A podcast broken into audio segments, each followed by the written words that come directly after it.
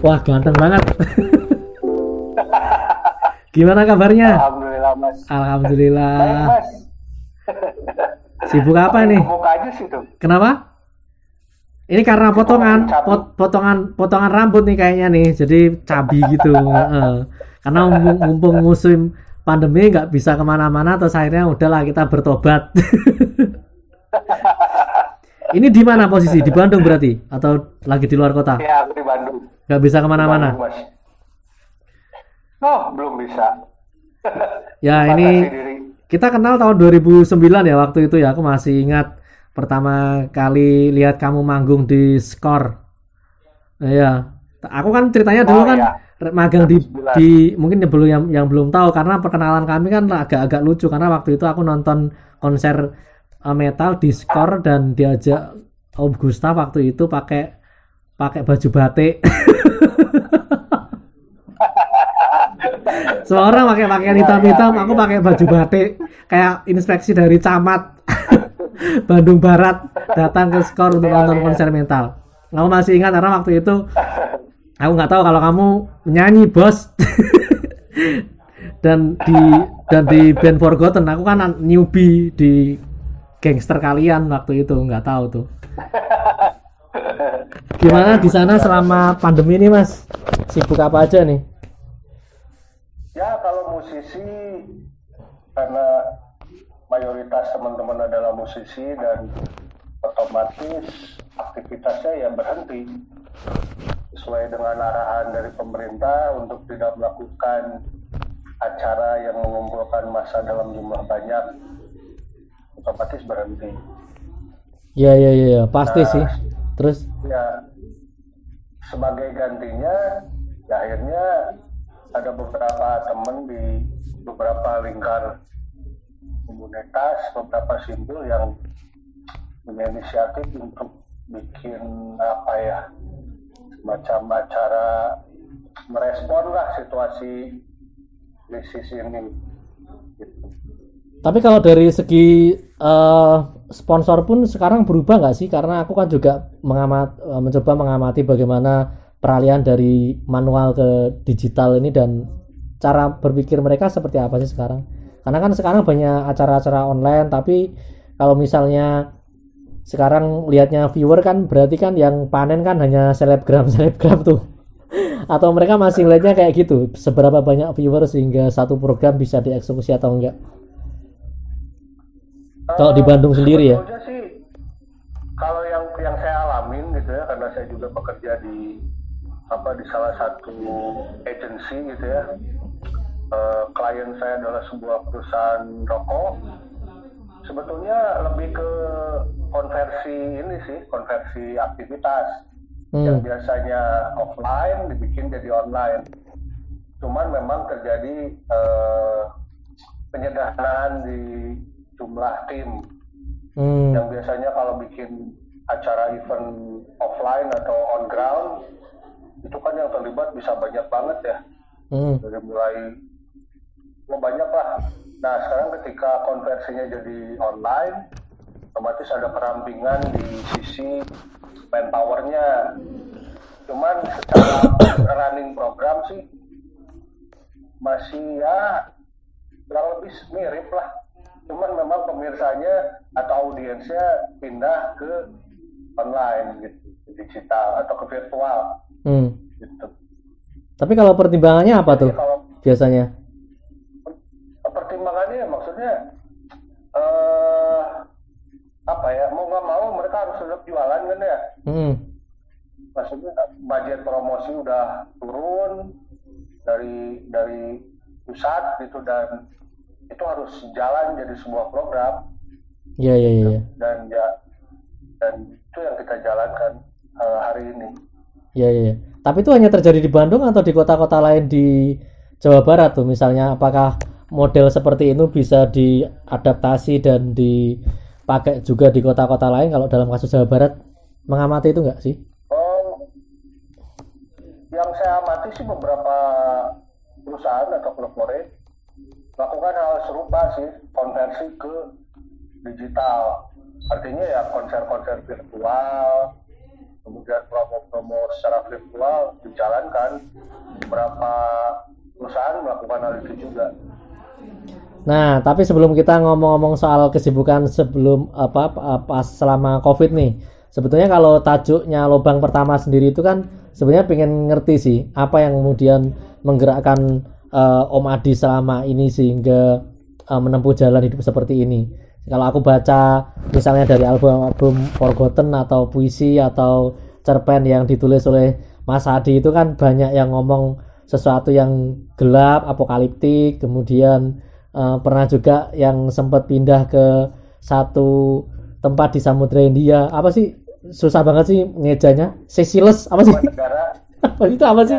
Seychelles. Seychelles itu apa? Negara ya semua negara nah yang sangat kecil ya dalam kondisi waktu itu kan 800 ribu eh. Nah itu kan kayak mencoba untuk kemudian yang diundang adalah eh, apa ya kegelisahan itu yang kemudian melahirkan banyak hal. Tapi ketika ditaruh di tempat yang tenang semuanya udah oke, tetap aja gitu. Yang dicari adalah sesuatu yang tidak tidak nyaman atau gelisah. Nah itu kalau dalam perjalanan Om Adi sendiri sebagai person dan sebagai seniman itu bagaimana kemudian energi itu sepertinya melekat dan mewarnai laku hidup sampai sekarang. Mungkin ah, bisa di-share dulu bagaimana kisahnya ceritanya itu. Eh iya, jadi ketika saya hanya harus pindah dari Indonesia Sio itu dalam persiapan eh, album. Nah, ketika akhirnya saya harus pindah bersama keluarga saya di sana, eh, jadi kalau kalau misalnya mau saya jelaskan, Seychelles ini adalah sebuah negara kecil yang penduduknya hanya 800 ribu jiwa 800 ribu jiwa. dalam ya dalam satu negara itu cum- cuman ada empat lampu stopan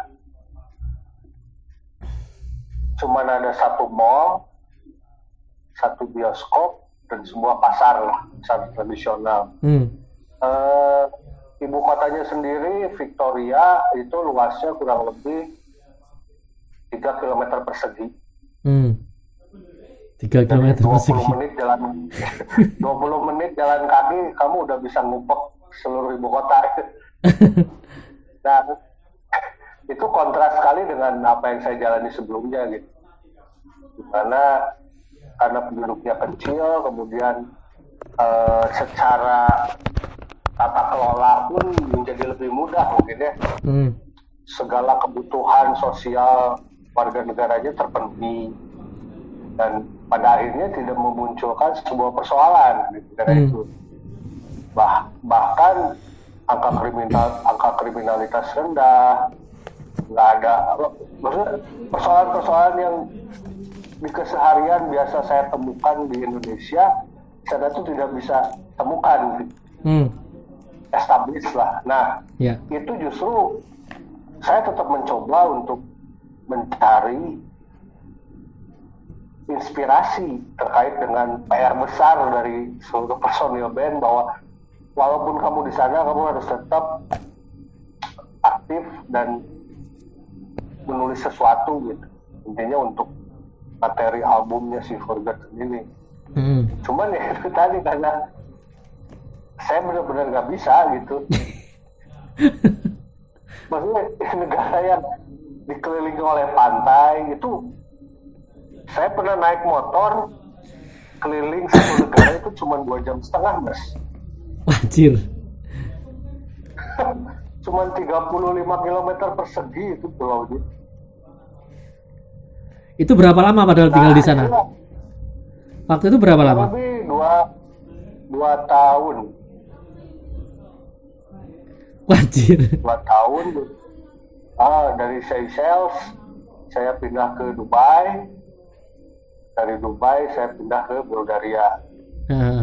lalu balik lagi ke Indonesia Heeh. nah di semua negara itu saya tidak menemukan banyak persoalan justru justru mak- nah ini lucunya karena Seychelles ini sebuah negara kecil dan pada akhirnya banyak menjadi tempat pelarian korban konflik. Hmm. Ada teman saya pendeta Kristen Ortodok, dia salah satu korban konflik di Serbia, Bosnia. Hmm. Ada satu teman saya juga seorang pekerja penjaga toko, dia korban konflik di Somalia. Hmm. Ada satu lagi teman saya seorang nelayan bekerja di kapal penangkap ikan. Dia orang Sri Lanka. Dia juga salah satu korban konflik di negaranya. Hmm. Nah dari cerita-cerita itulah akhirnya saya bisa membangun sebuah narasi eh, tentang ketidakberesan lah terjadi di dunia di luar saya yang sedang saya hadapi gitu. Makanya album si yang terakhir ini kali juga memang saya menangkapnya lebih ke perspektif global aja persoalan-persoalan global Hmm. itu sih.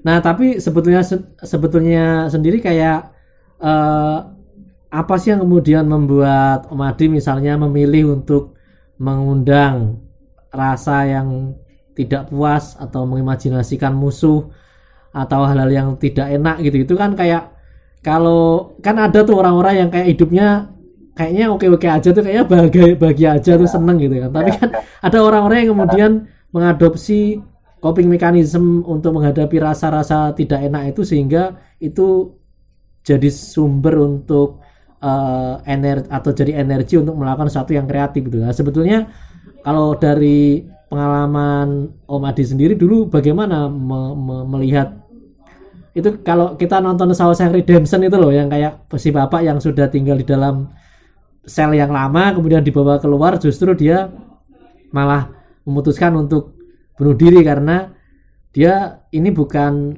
dia sudah terinstitusionalisasi eh, perasaan-perasaan atau situasi yang membuat dia nyaman yaitu di dalam penjara gitu.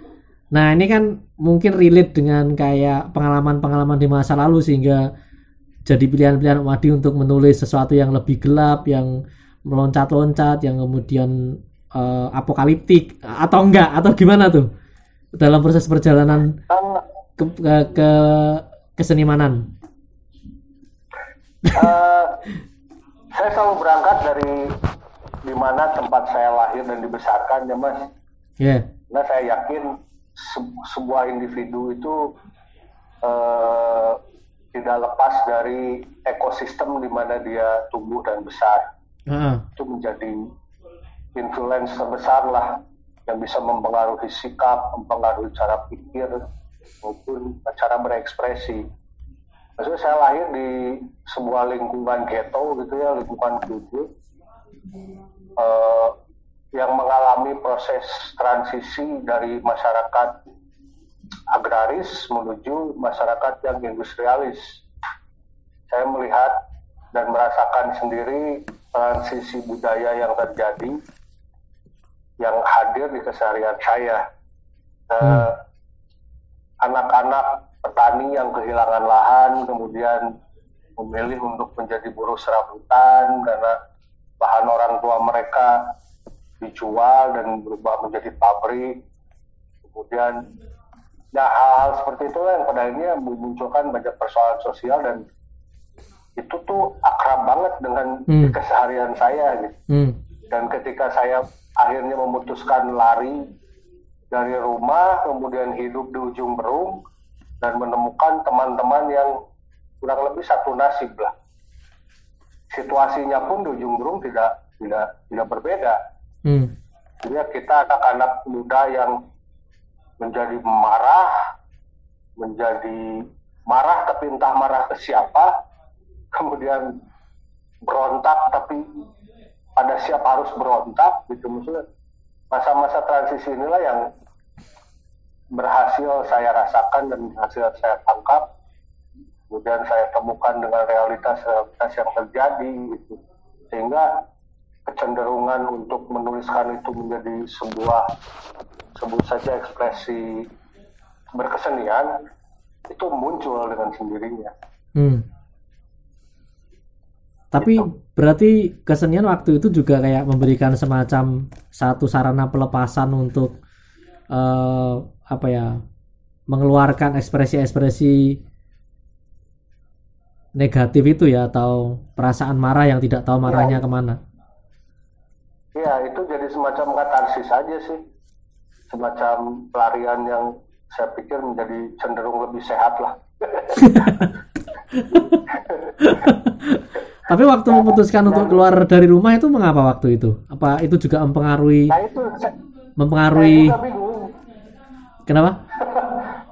Ya saya juga bingung kenapa saya harus keluar dari rumah. Keluarga saya baik-baik saja, mereka cenderung liberal, demokratis, dan ya intinya membebaskan apa pun yang menjadi pilihan saya saat itu. Cuman ya saya pikir saya harus memulai sebuah petualangan gitu untuk menemukan banyak hal lah di keseharian. Mungkin seperti itu sih. Kalau kasus-kasus di ujung berung ke teman-teman yang lain sih mungkin ada alasan ya kenapa mereka lari dari rumah. Dari mulai apa persoalan broken home, kemudian kekerasan dalam eh, rumah tangga ataupun ya banyak hal lah yang yang akhirnya mendorong mereka untuk keluar dari rumah. Sebenarnya sih dia nggak ada persoalan apa-apa di rumah. Ya itu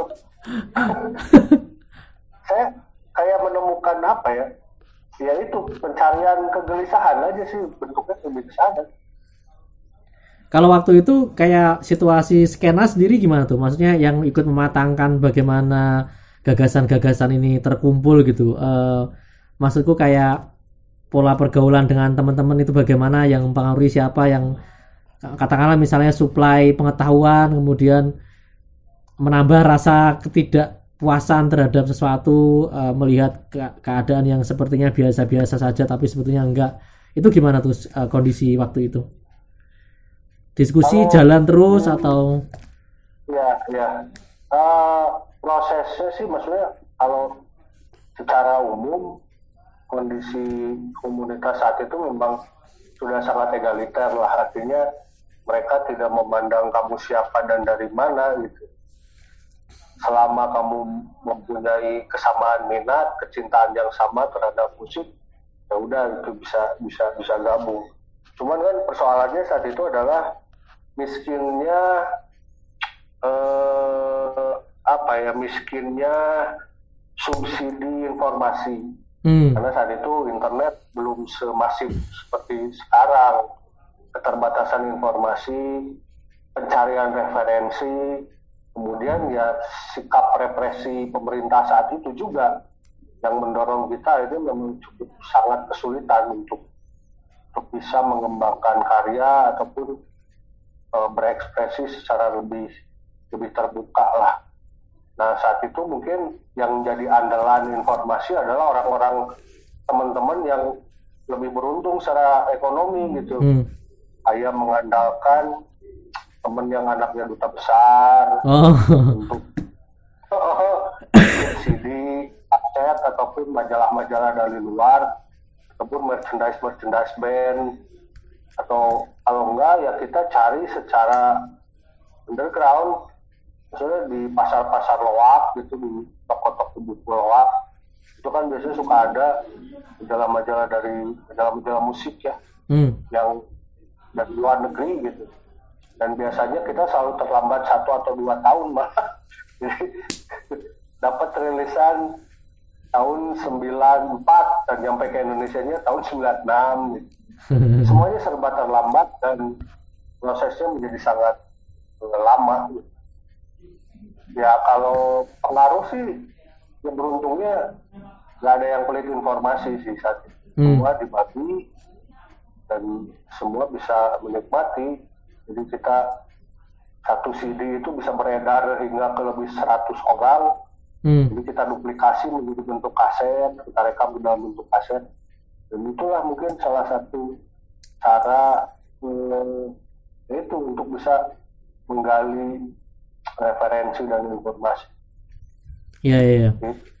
Kalau kalau ngelihat dinamikanya sejak Forgotten misalnya mengeluarkan album yang pertama sampai sampai katakanlah sekarang dari tiap-tiap album itu mis- mis- mulai dari Future Syndrome terus Obsesi Mati, Tuhan Telah Mati, Tiga Angka 6 dan seterusnya sampai kali juga.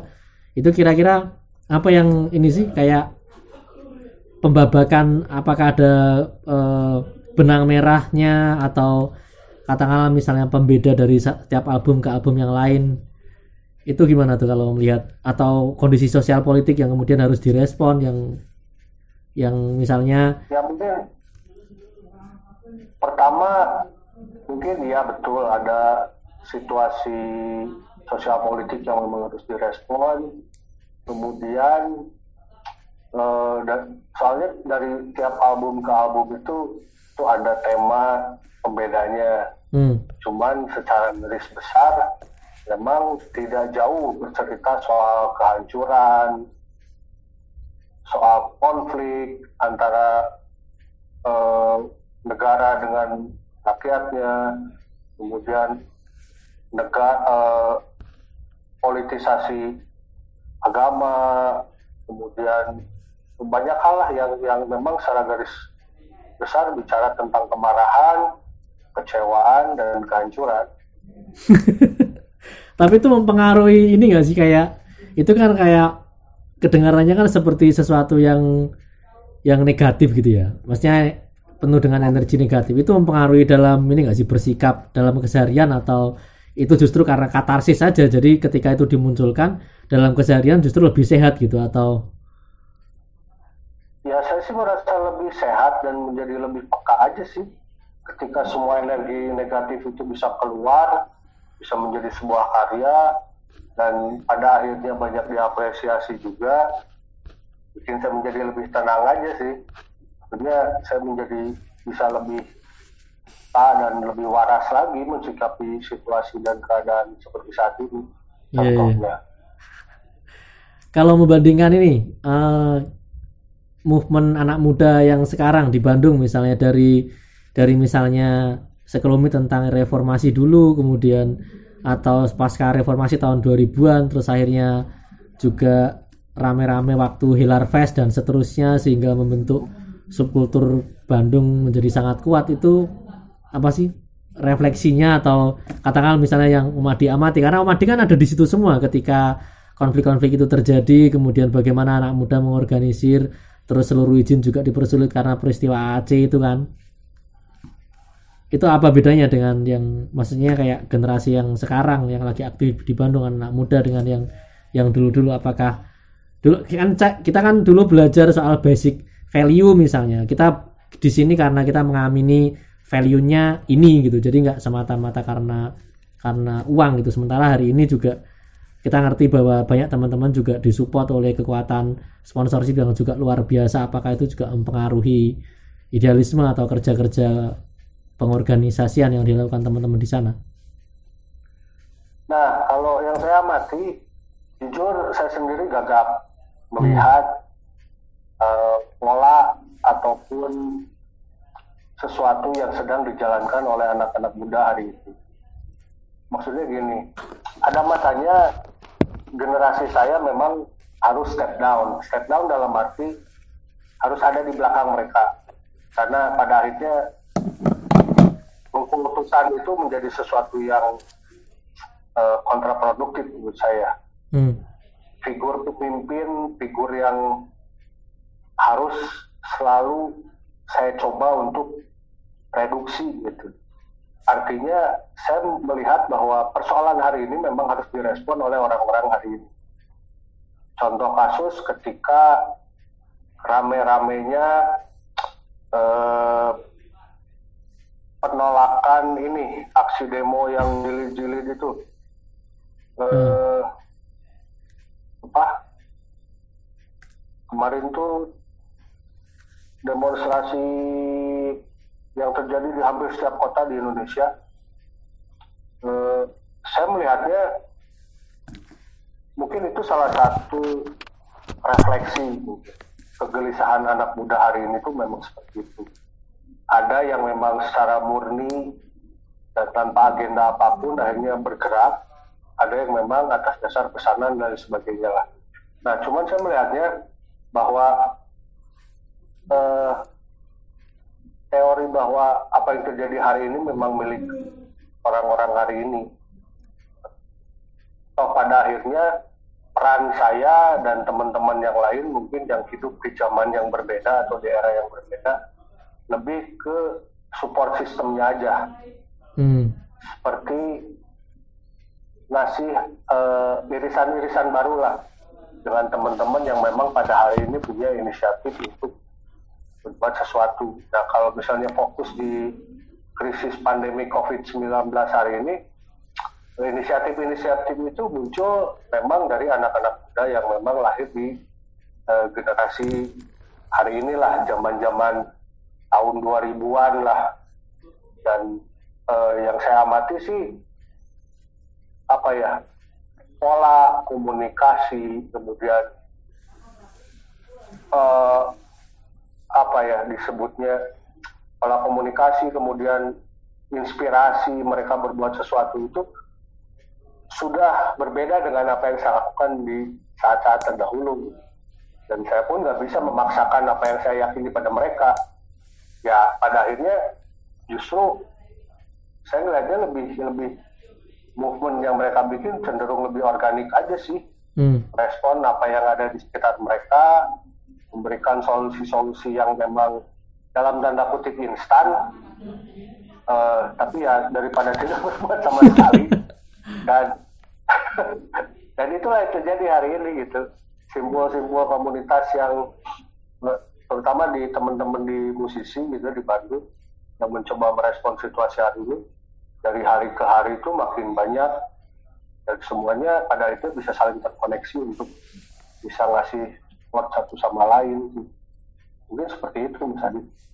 Kalau kalau misalnya mau kita tarik ke belakang kira-kira apa yang membuat solidaritas di antara teman-teman di Bandung ini kan jadi pertanyaan banyak teman-teman juga kan terutama di skena musik misalnya.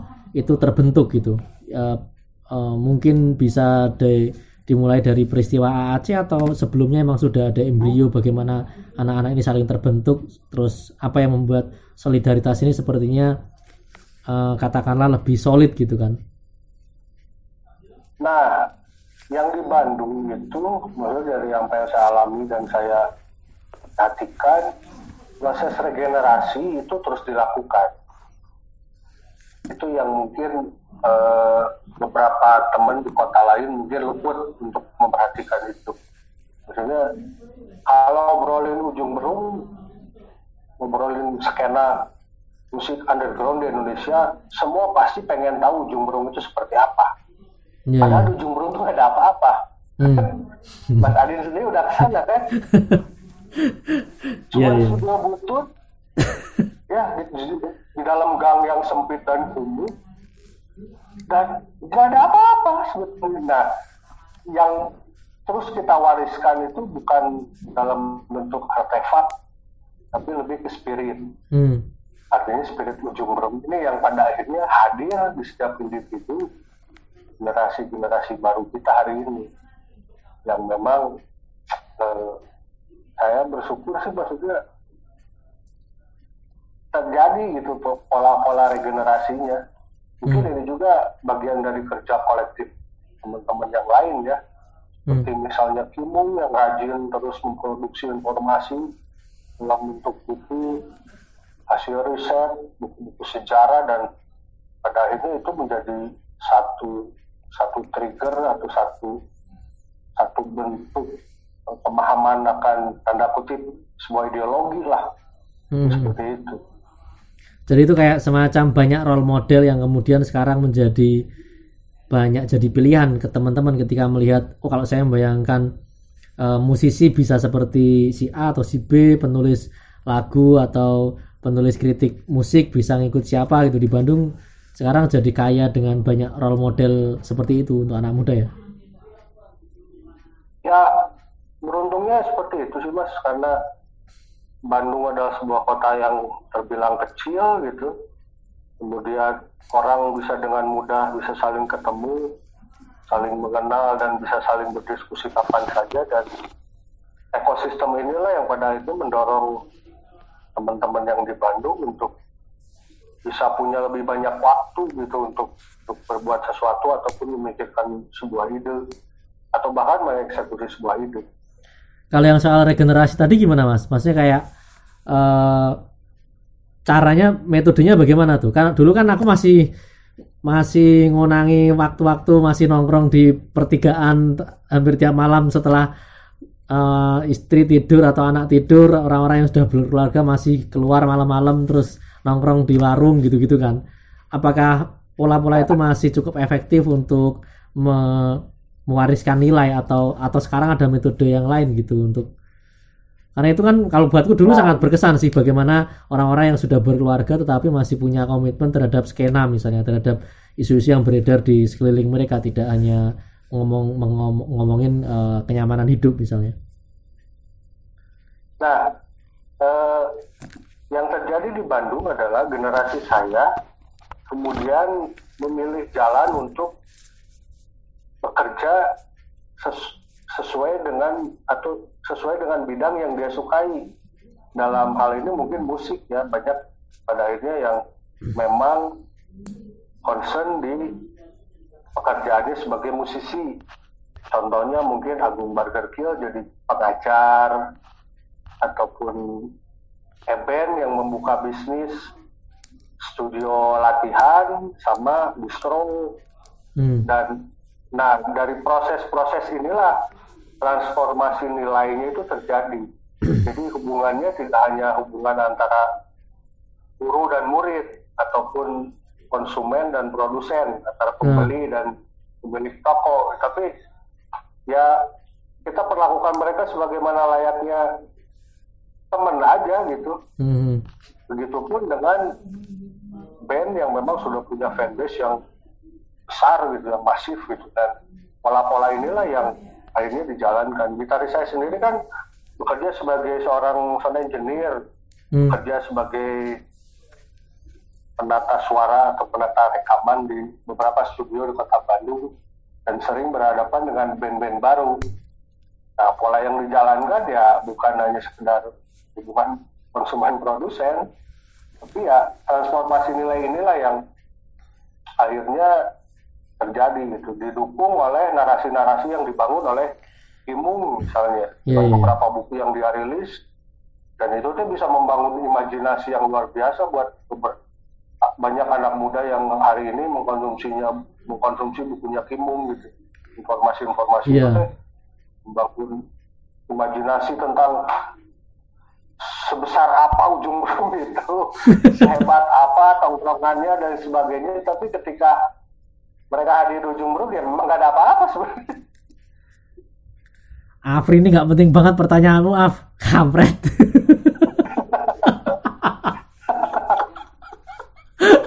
sayonara kalau kalau aku cek yang yang album yang cukup kontroversial yang uh, Tuhan telah mati itu mungkin nggak sih misalnya kalau dalam hari ini gitu kan? Kan sekarang kan saya juga nggak tahu kenapa tiba-tiba agama kemudian menguat fundamentalisme menguat dan politik nasional kita juga ditarik-tarik ke arah isu sentimen agama gitu misalnya nah kalau waktu itu gimana respon yang ada responnya cukup keras gak sih waktu album itu dirilis aku aku rilis album itu tahun 99 dan itu masa di mana terjadi banyak euforia Iya, iya. Termasuk, ya euforia di mana-mana saat itu. Termasuk beberapa kelompok radikal Islam yang hanya membaca sebuah peluang untuk bisa bikin gerakan mereka menjadi lebih besar dengan atas nama dan itu lagi menunggangi demokrasi untuk agenda-agenda mereka. Hmm. Dan ketika rilis album itu responnya luar biasa menegangkan sih sempat dihujat-hujat itu gak sih atau kalau sekarang kalau dirilis sempat dihujat sempat dihujat dicari diancam dibunuh serius? Ya konser. Iya.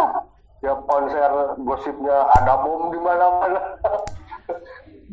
Tapi waktu itu menjelaskan ke ya. fanbase gimana tuh? Atau ke teman-teman yang lain misalnya? Itu kan gagasan yang yang bagi misalnya orang-orang yang tidak membaca keluar kan kayak jadi semacam radikal banget gitu kan. Apalagi itu diwartakan oleh uh, sebuah kelompok band yang mana uh, mungkin uh, apa itu yang pengikutnya atau yang menonton itu juga anak-anak yang uh, katakanlah dianggap memberontak atau atau masanya juga lebih banyak dibanding kalau kita sounding lewat lewat ekspresi seni yang lain gitu pasti kan hmm. itu gimana Om Adi menjelaskan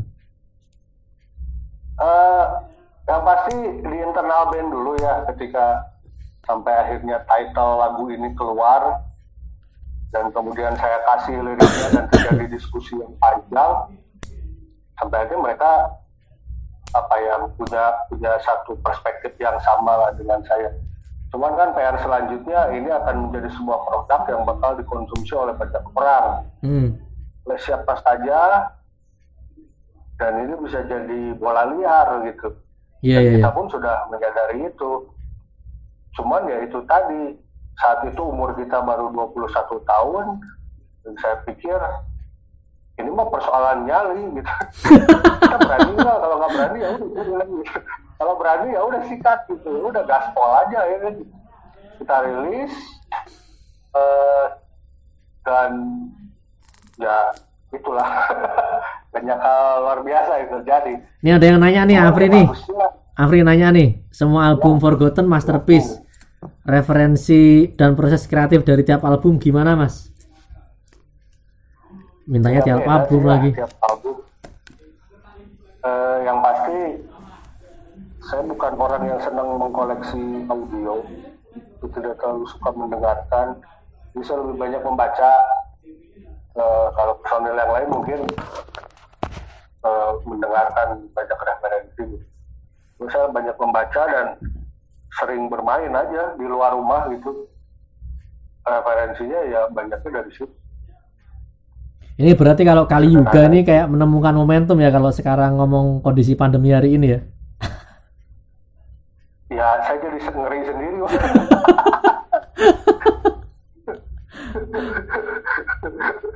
Kayak apa ya? Ramalan jadi nyata gitu dan anjing ternyata semengerikan ini gitu. Situasi hari ini di mana-mana gitu. Iya, iya, iya.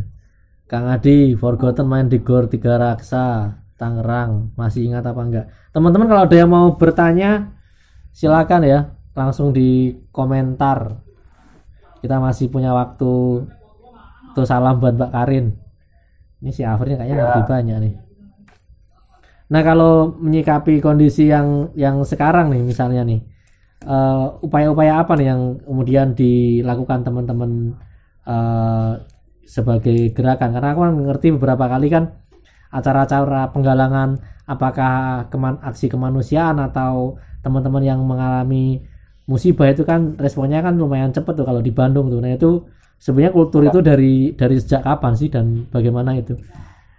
Tobat af aku af santai.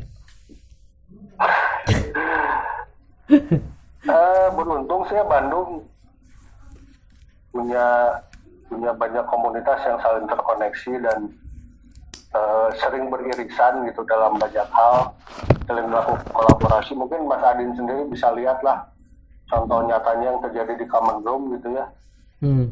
di mana hampir hampir semua komunitas itu bisa kumpul bareng dan ngobrolin banyak hal gitu tanpa melihat dia mainin musik dia mainin jenis musik apa ataupun berprofesi sebagai apa gitu hmm. uh, ini uh, musisi ataupun para pekerja seni baik itu yang namanya kru band, pekerja sound system ataupun hal-hal yang memang berhubungan dengan event atau kegiatan di luar ruangan dan melibatkan masa banyak ini jadi salah satu kelompok masyarakat yang terpukul juga oleh yeah, yeah. pandemi ini. Cuman ya itu tadi pada akhirnya muncul kesadaran kolektif bahwa mengutuk keadaan atau mengutuk realitas yang terjadi di depan mata pun tidak akan memperbaiki apa pun. Hmm.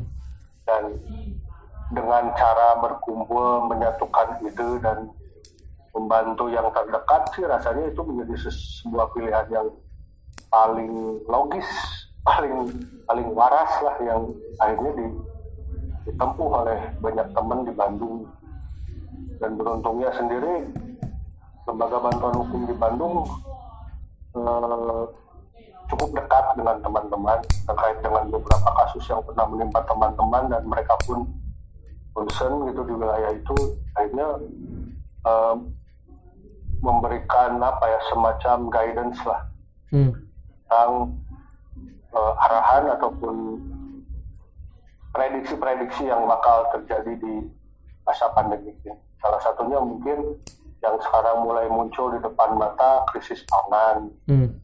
dan karena LBH Bandung sendiri punya banyak komunitas binaan, komunitas petani yang memang lebih punya akses untuk eh, masalah pangan Hmm. dan akhirnya ya diaktifasi lah. Kita dapat suplai banyak dari beberapa kelompok petani. Bahan mentah kemudian kita olah kita buka dapur umum di beberapa titik di kota Bandung dan kita olah menjadi makanan siap saji siap konsumsi dan udah kita bagikan. Jadi kayak semakan bikin dap- dapur umum itu ya. ya dapur umum. Ini ada yang nanya nih mas, dapur umum respon mengenai pergerakan teman-teman musik di Bandung menyikapi penggusuran dan tindakan represif di Bandung. Izin-izin itu masih sulit nggak sih sekarang? Maksudnya se- sebelum pandemi ya. Kalau setelah pandemi pastilah semua direstriksi gitu. Tapi maksudku setelah peristiwa Aceh itu memang terjadi perubahan yang cukup eh, signifikan nggak sih? Karena kan Bandung sempat juga dilarang keluar malam juga itu kan. Ini aneh Ya, banget ya. sih. Bandung kan aneh banget sih. Katanya. situasinya sih situasinya sih masih belum banyak berubah ya. Maksudnya bahkan wali kota yang konon katanya dekat dengan komunitas pun tidak ada realisasi sama sekali gitu sampai hari ini. Dengan janji-janji politik dia seperti penyediaan fasilitas dan lain sebagainya sampai hari ini tidak tidak tidak pernah terjadi gitu. Dan sebetulnya kita pun tidak terlalu banyak berharap gitu. Tidak akan selalu mengemis dan meminta sediakan fasilitas. Cuman ya itu tadi karena kita memang sudah terbiasa dengan mental gerilya gitu. Usul represif apa pun usul sulit apa pun selalu saja bisa menemukan solusi-solusi baru. Untuk misalnya sekedar menggelar konser ataupun sekedar bikin acara diskusi dan sebagainya masih tetap bisa terjadi dan bisa tetap berjalan. Tapi kalau secara umum sikap teman-teman terhadap negara nih atau katakanlah pemerintah kota Bandung gitu, itu seperti apa sih? Kayak positif atau negatif? Atau ya udahlah jalan-jalan aja sendiri. Kalau yang nggak cocok ya kita counter atau atau gimana sih sekarang sih? Karena Bandung itu kan sempat jadi wacana menarik ketika eh, wali kota yang dekat dengan komunitas kreatif katakanlah begitu kemudian naik ke panggung politik sempat kayak jadi ini kayaknya bakal jadi model baru nih gitu di Indonesia tapi ternyata isunya kemudian tergeser menjadi isu isu religius gitu. Nah kalau teman-teman di Bandung sendiri menyikapi itu gimana ya? prinsipnya sih kita hanya menganggap pemerintah itu ada hanya ketika dibutuhkan saja kayak bikin KTP kayak mau kawin gitu ya butuhlah pemerintah itu sementara ketika seharian ya kita mah kita sih autopilot aja sih ya. Berjalan sama itu bertahan dan berjalan.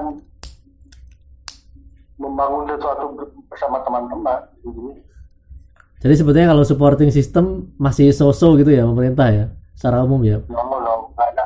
Nggak ada nggak ada. Malah nggak ada. nggak ada. Nggak ada serius serius Ya karena kan menarik kan karena kan Bandung ini hari ini sedang jadi kayak percontohan untuk kota-kota kreatif segala macam gitu kan. Dan eh, ternyata internalnya sendiri juga banyak yang mempertanyakan apakah ini efektif atau enggak gitu. Tapi secara umum memang kebijakan-kebijakan mulai dari perizinan dan segala macam sebelum pandemi nih itu emang juga nggak terlalu berpengaruh ya. nggak nggak ada yang berubah semenjak tragedi ACC 2008 gitu ya. Sampai hari ini nggak ada yang berubah. Perizinan tetap mahal dan sulit. Kita nggak punya gedung pertunjukan. Kemudian teman-teman yang mencoba atau melemparkan sayap membangun pasar internasional pun sulit. Hmm. tidak difasilitasi apa-apa walaupun memang sebenarnya kita nggak minta-minta banget gitu. Ya nggak apa-apa sih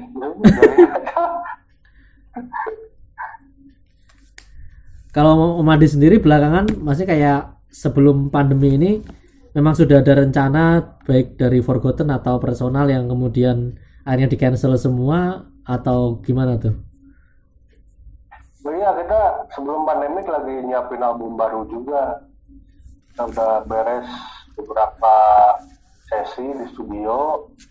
Cuman ya akhirnya berlakuan PSBB dan ya akhirnya pakai semua ramalannya apa nih? Ramalannya nih di album yang baru tadinya.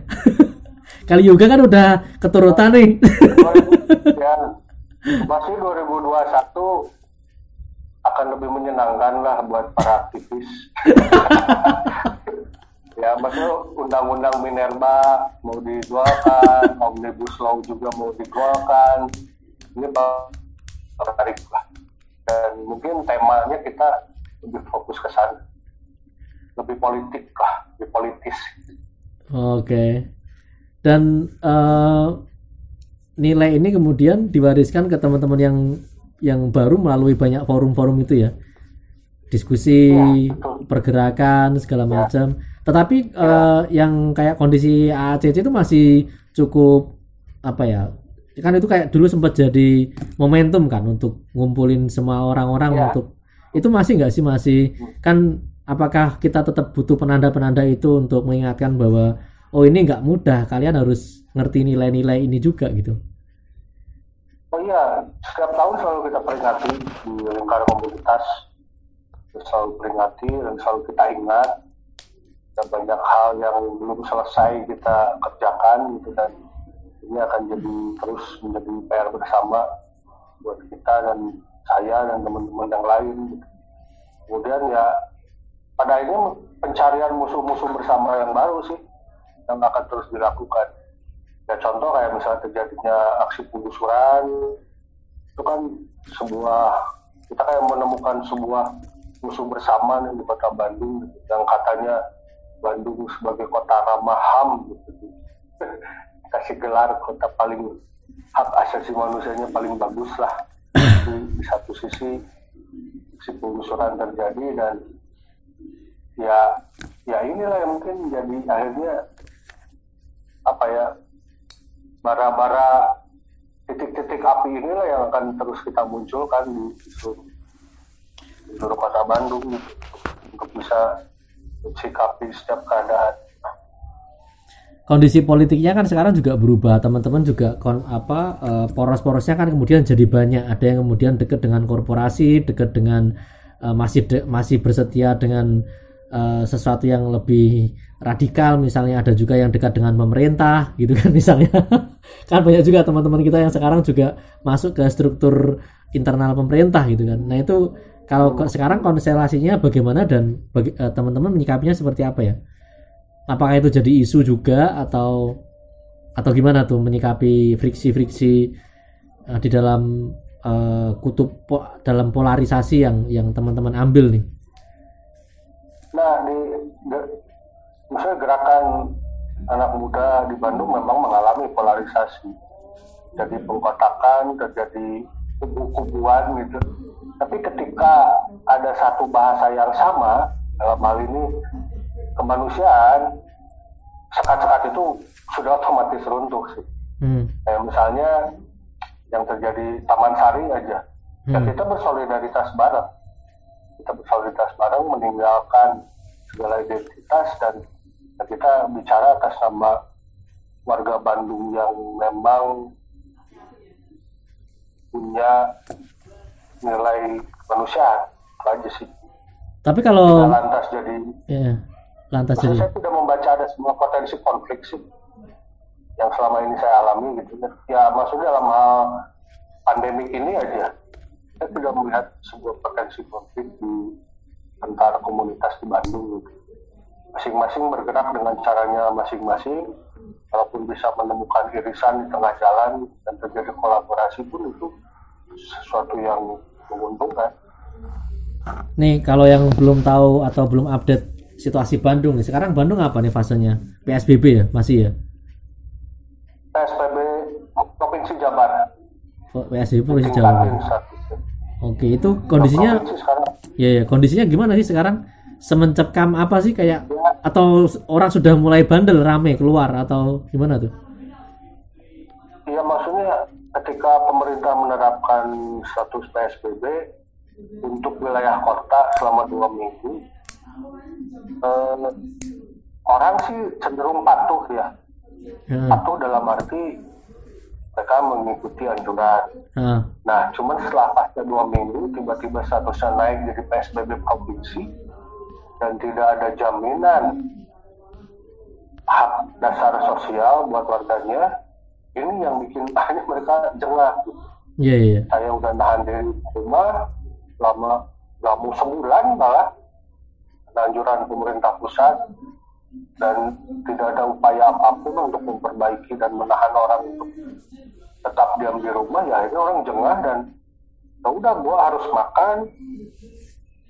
Gua harus kerja gitu. Hmm. ada tagihan banyak tagihan yang harus saya bayar dan seperti itu pasar kembali ramai aktivitas ekonomi di pinggiran-pinggiran kota juga mulai hidup lagi.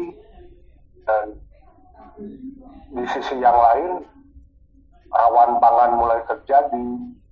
Kemudian banyak tunawisma tunawisma baru gitu, karena kehilangan pekerjaan mereka tidak mampu bayar sewa kontrakan akhirnya lari ke jalan. Itu jadi persoalan-persoalan baru sih sebetulnya.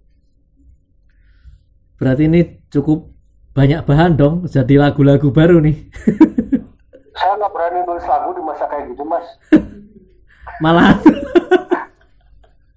depresi nah itu gimana tuh mengurangi? Kan ini kan sama sih sebetulnya aku menginisiasi program live live ini hanya untuk ya selain untuk mengisi aktivitas supaya terutama supaya akal kita tetap sehat sih karena bertemu dengan teman lama ngobrol ke sana kemari itu biasanya setelah habis ini tuh kayak ngecas energi, energi gitu loh jadi kan kita ya, selalu ya. mencari cara supaya di dalam pikiran kita juga terus bergerak karena begitu kita sudah diam di rumah terus dan pikirannya juga nggak ke mana-mana, kayaknya juga lama-lama bisa mati gila nih atau minimal bosen banget lah. Nah kalau Madi sendiri, kalau Madi sendiri gimana? Sama virusnya Iya ya. Mati karena kebosanan.